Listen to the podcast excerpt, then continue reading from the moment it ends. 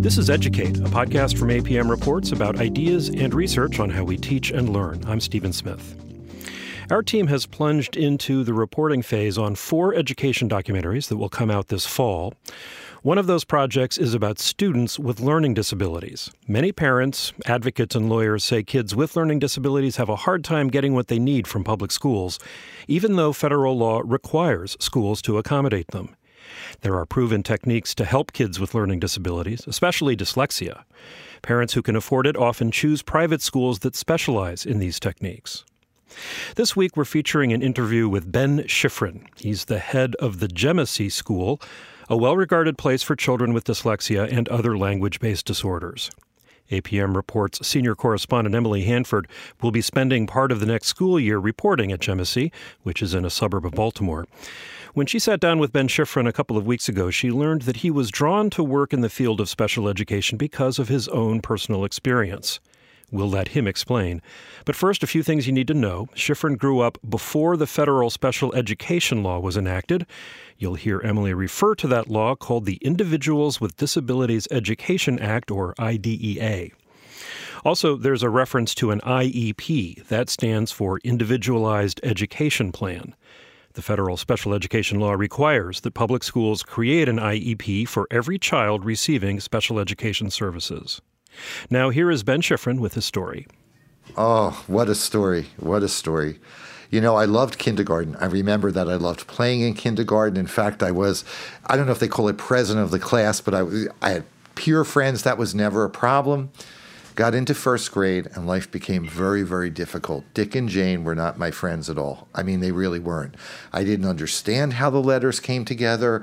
I couldn't write the letters down. I didn't know what was going on. And I remember making it through first grade, and the gift that I was given was a very bright memory. So my mom and I used to sit at home and she would buy from John Wanamaker's department store bookstore, she had it mailed out, the Dick and Jane book, and we would sit together at night and we'd read the next story of what we were going to read in class. And I had a brilliant memory that I could memorize the words in the story. And then I would figure out who was reading what word in line and I would be able to fool the teacher that I was reading the line. However, if the teacher went out of order or the order got mixed up, I all of a sudden had a stomach ache or a headache and got myself out of class to go to the nurse. And the most humiliating experience I will never forget was in second grade, Miss Ferguson. We took our spelling test, and second grade word the word girl, and I reversed the I and the R. And she held up my paper in front of the entire class and said, I want to show you what a careless student does who doesn't take time to think about their work. And she used my paper, and I was humiliated. I did not want to go back to school. And my mother went to see her. And basically, she told my mother that I was a very slow learner, that I would never learn to read, that please don't even have college in my forecast. And he's kind of what we call educable retarded. He'll get literate, but he'll never achieve beyond that. And my mom knew something wasn't right. And she started researching and finding, and she found a tutor, and it took all the way to fifth grade named Mr. Friedman. And Mr. Friedman was a great man. He taught school and taught reading, and he came to my house. And in those days, it was $15 a week. And for my parents, that was a lot of money. But education was important. My mother knew something wasn't right. And Mr. Friedman started to work with me. And immediately he stopped and he said, Ben, you're very bright. Okay. And it was the first time a teacher believed in me that I could. And I can't tell you what an impact that has for a student, that belief. Students know when their teachers don't believe in them. Absolutely. When teachers have low expectations, kids know it. And lo and behold, I don't know whether it was the methodology he used or it was just the belief that I could, that I was willing to do whatever this man did to teach me. And within six months, I went from a second grade reading level to beyond my fifth grade where I was. I blew everybody out of the water. And it was because the systems he taught me all of a sudden made sense to my brain and things started to snap together very quickly. It was like that aha moment. And all of a sudden my spelling got better. My writing was never a problem. I just couldn't read what I wrote. I mean, spelling in the way I would spell it. And I went on to Temple University and graduated with highest honors, summa cum laude. I mean, I really did, and it blew everybody away. I In think fact, maybe your degree right, right right there. You see the gold on the bottom of the degree. Went on for my master's degree, and my passion has been in life that no child ever goes through, through school the way I did, that every child can learn. And even at Jemicy, when I spoke to you, we talk about that belief in it. Like when I interview teachers, I'm not looking just at their knowledge base. Are they going to believe in our kids? Do they give our kids the feeling that they can succeed? Because you really live up to those expectations. And you know, had my mother listened to the teacher in second grade, I wouldn't be where I am today. So so you were in school and were told you couldn't learn, and then you found this tutor who had a method to use with you, and this is a method that's been around since the early 20th century. That is correct. And no one in my school knew about this method. No one even understood. And in fact, what's different is when I finally, Mr. Friedman explained to me, he said he found a lot of kids like me when he was teaching reading, and it fascinated him that these kids verbally were so bright, but yet were struggling with just putting syllables together. And they would excel in science, they would excel in math, but and they were brilliant, as he would say. And, and whenever as a head I sit and I look at a kid who's really struggling, like little Max that I showed you, that's brilliant up here, and his frustration level because he knows he should get it and not, you know, I look at Max and I share with him, Max, I just know how you feel inside. You want to scream, right? And you want to pound a wall, but you can't give up and you're going to do it, Max. It's just going to take, and when you finally get it, you're going to get it better than any of the other kids. And what was interesting to me, that was true. I understood more about the English language than a lot of my friends who just learned to read naturally. Like I knew about syllables, I knew about spelling rules. I knew, like they said to me, "How do you know to double that?" Well, didn't you know when it's a, you know, it's this kind of syllable? I never learned that rule. Did your mother or parents go to the school and say, look, he's learning with the $15 a week tutor. You need to do more for him? Or was it just kind of given up the school's not going to give us what we need? You know what? It was funny. My mom and I talked about this years back. She did go. But there was a different feeling in the early 60s that schools knew everything. You didn't challenge them. You were afraid to challenge them. So my mom said, What was I challenging them for? There were no laws at that time that I could demand they do something. So we had to take care of it. What's interesting, however, is the law came in and people do challenge the system. But from many interviews now I've done with parents around here and in other states, it seems like there's still an attitude that the school knows best. And there's a lot of fighting back against parents who say, my kid has a problem and you're not dealing with it right. That I would agree. And being in public ed, absolutely. I think the thing that has insulted me the most and why I left public ed was when they wanted me to say to parents, when I look at IEPs and say, we need, oh, no, no, no, we don't have to provide a Cadillac. We just have to provide a Chevy. We're not, and to me, every kid deserves a Cadillac, whether you have money or not. That's the society we live in. But I think the mentality of school districts is they don't have to be equal to private schools, okay? They don't have to provide this Cadillac model to a kid that learns differently, or we don't need to, you know, so you have brilliant dyslexic kids that even when they'll test them now won't identify them because they're on grade level, but no one's looking at, well, this kid should be, at least based on what I'm looking at and their processing speed and their sub scores, this kid should be way above grade level. What's in the way? And because we're not doing that, I think we harm society. I mean, you look at people like Albert Einstein. I mean, you read about his school career, it was horrendous what they told him. And look at that mind. And we are not taking the time to cultivate those minds. And you know what? We're losing as a society. I mean, we're really losing as a society. Now, I want to go back to history a little bit because you had your experience in school there was nothing really to give you any rights in right. your school back then. Right. Then the law comes along in 1975, 1975. Right. Um, and that's a really important piece of legislation because Absolutely. suddenly. So where were you in your own? Like, when did you graduate from college? Like, where were you when that 76. law? 76. Okay, I, I missed it. I mean, I, I technically missed it. However, but you go right into public education with that law in place. Correct. And what it allowed was it began to do some great things. IEPs were developed.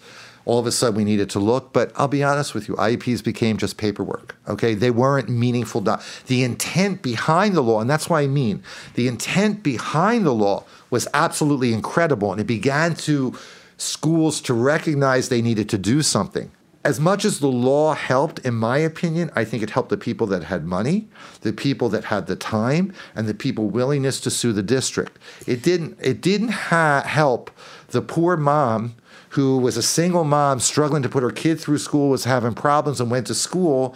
And oh yeah, we'll hold an IEP meeting, and they feel good and sign these goals. Well, first off, they segregated the kid and put him over here. Okay, the kid began to feel dumb Okay, many of these classrooms in those days were put in basements. Okay, they weren't part of the whole school. I'll never forget in California, my first school I taught at, they had me all the way out in a trailer, and I finally stood up at a faculty meeting. I said, "Any chance we become part of the mainstream of the school and be in the main building?" Oh, we don't have room. I said, "Well, I'll take this room that was a half-size room because I want my kids to feel like they're high school kids and walking through the school." One of the things you're saying about the IDEA law, I think, is that it provides a tool for sophisticated, able it. parents to get something for their kids, but it doesn't actually systematically provide much for everybody. Absolutely. And I could t- speak from experience when I was in LA Unified School District, the parent that complained enough that had the attorney got the non public school funding. I'm kind of blown away when I think about it, and I don't know if anyone has tried to add this up or figure it out. I, um, but when you think about the money that public school systems around the country are spending on lawyers to fight parents and are spending on private school tuition, and I don't even know what other costs.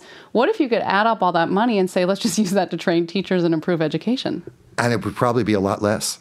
I mean, I, my line would be doesn't take a lot to train teachers, okay? And remember, you've got teachers that want to. I remember Baltimore City when we began to teach these teachers, and it wasn't sitting them in a classroom. We did a general, but then we model teach of how we did it, and then they would do it, and we'd help them. And they were, first off, their love of their job increased. You couldn't even measure that.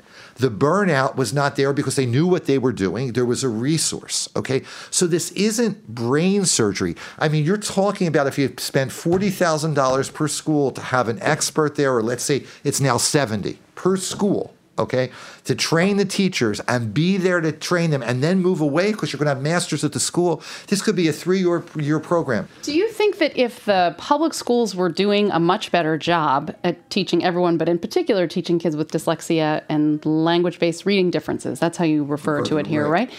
That a place like Jemicy would even need to exist? Absolutely. Absolutely. I mean, what we do here is just good education. Not that I want to close my school, but the horror stories I hear of kids coming through of what's been said to them, what's been done to them, it's criminal. It's not even sad.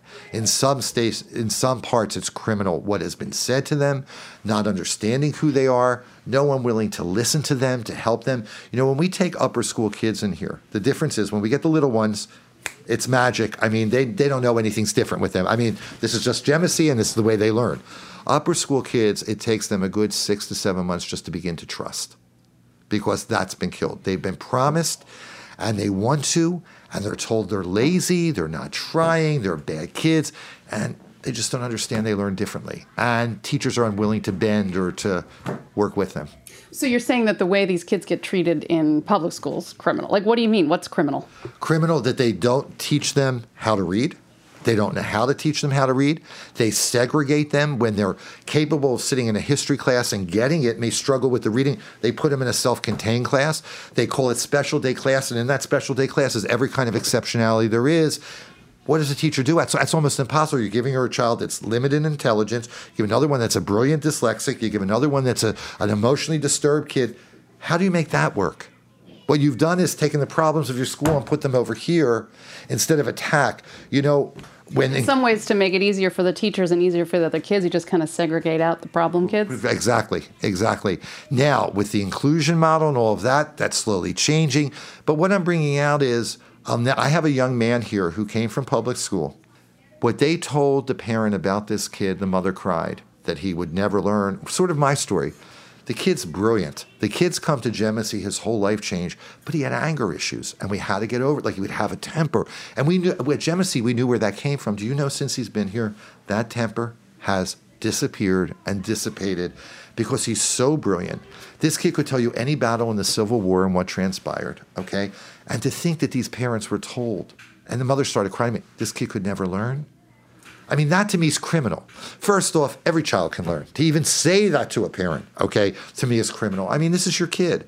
And you have to remember, and I think this is the important point when your child's suffering at school, it's not your child that's suffering, the whole family's suffering. It affects every minute of the family. It's not the wonderful family unit you want to be. And all What do you mean? What happens? You know, the parents worry, everyone's concerned, siblings become concerned, attention is taken away from other siblings. I mean, it really causes a family, or homework becomes a nightmare, and every night there's a commotion in the house over homework. I mean, think about that. Think about that. And like, I remember I gave you the image before the first grader going off to school. They're excited, and look what we've done to them by third grade. But what I'm bringing out is the whole family suffers when this goes on. And I guess the thing that I love the most about Jemicy and what makes it special to me is when I get that call three weeks in, what'd you do? All of a sudden, my kid's up in the morning, wants to be at school. I mean, did you put something in the water? No, kids want to learn. That was Ben Shifrin, head of the Jemicy School in Maryland.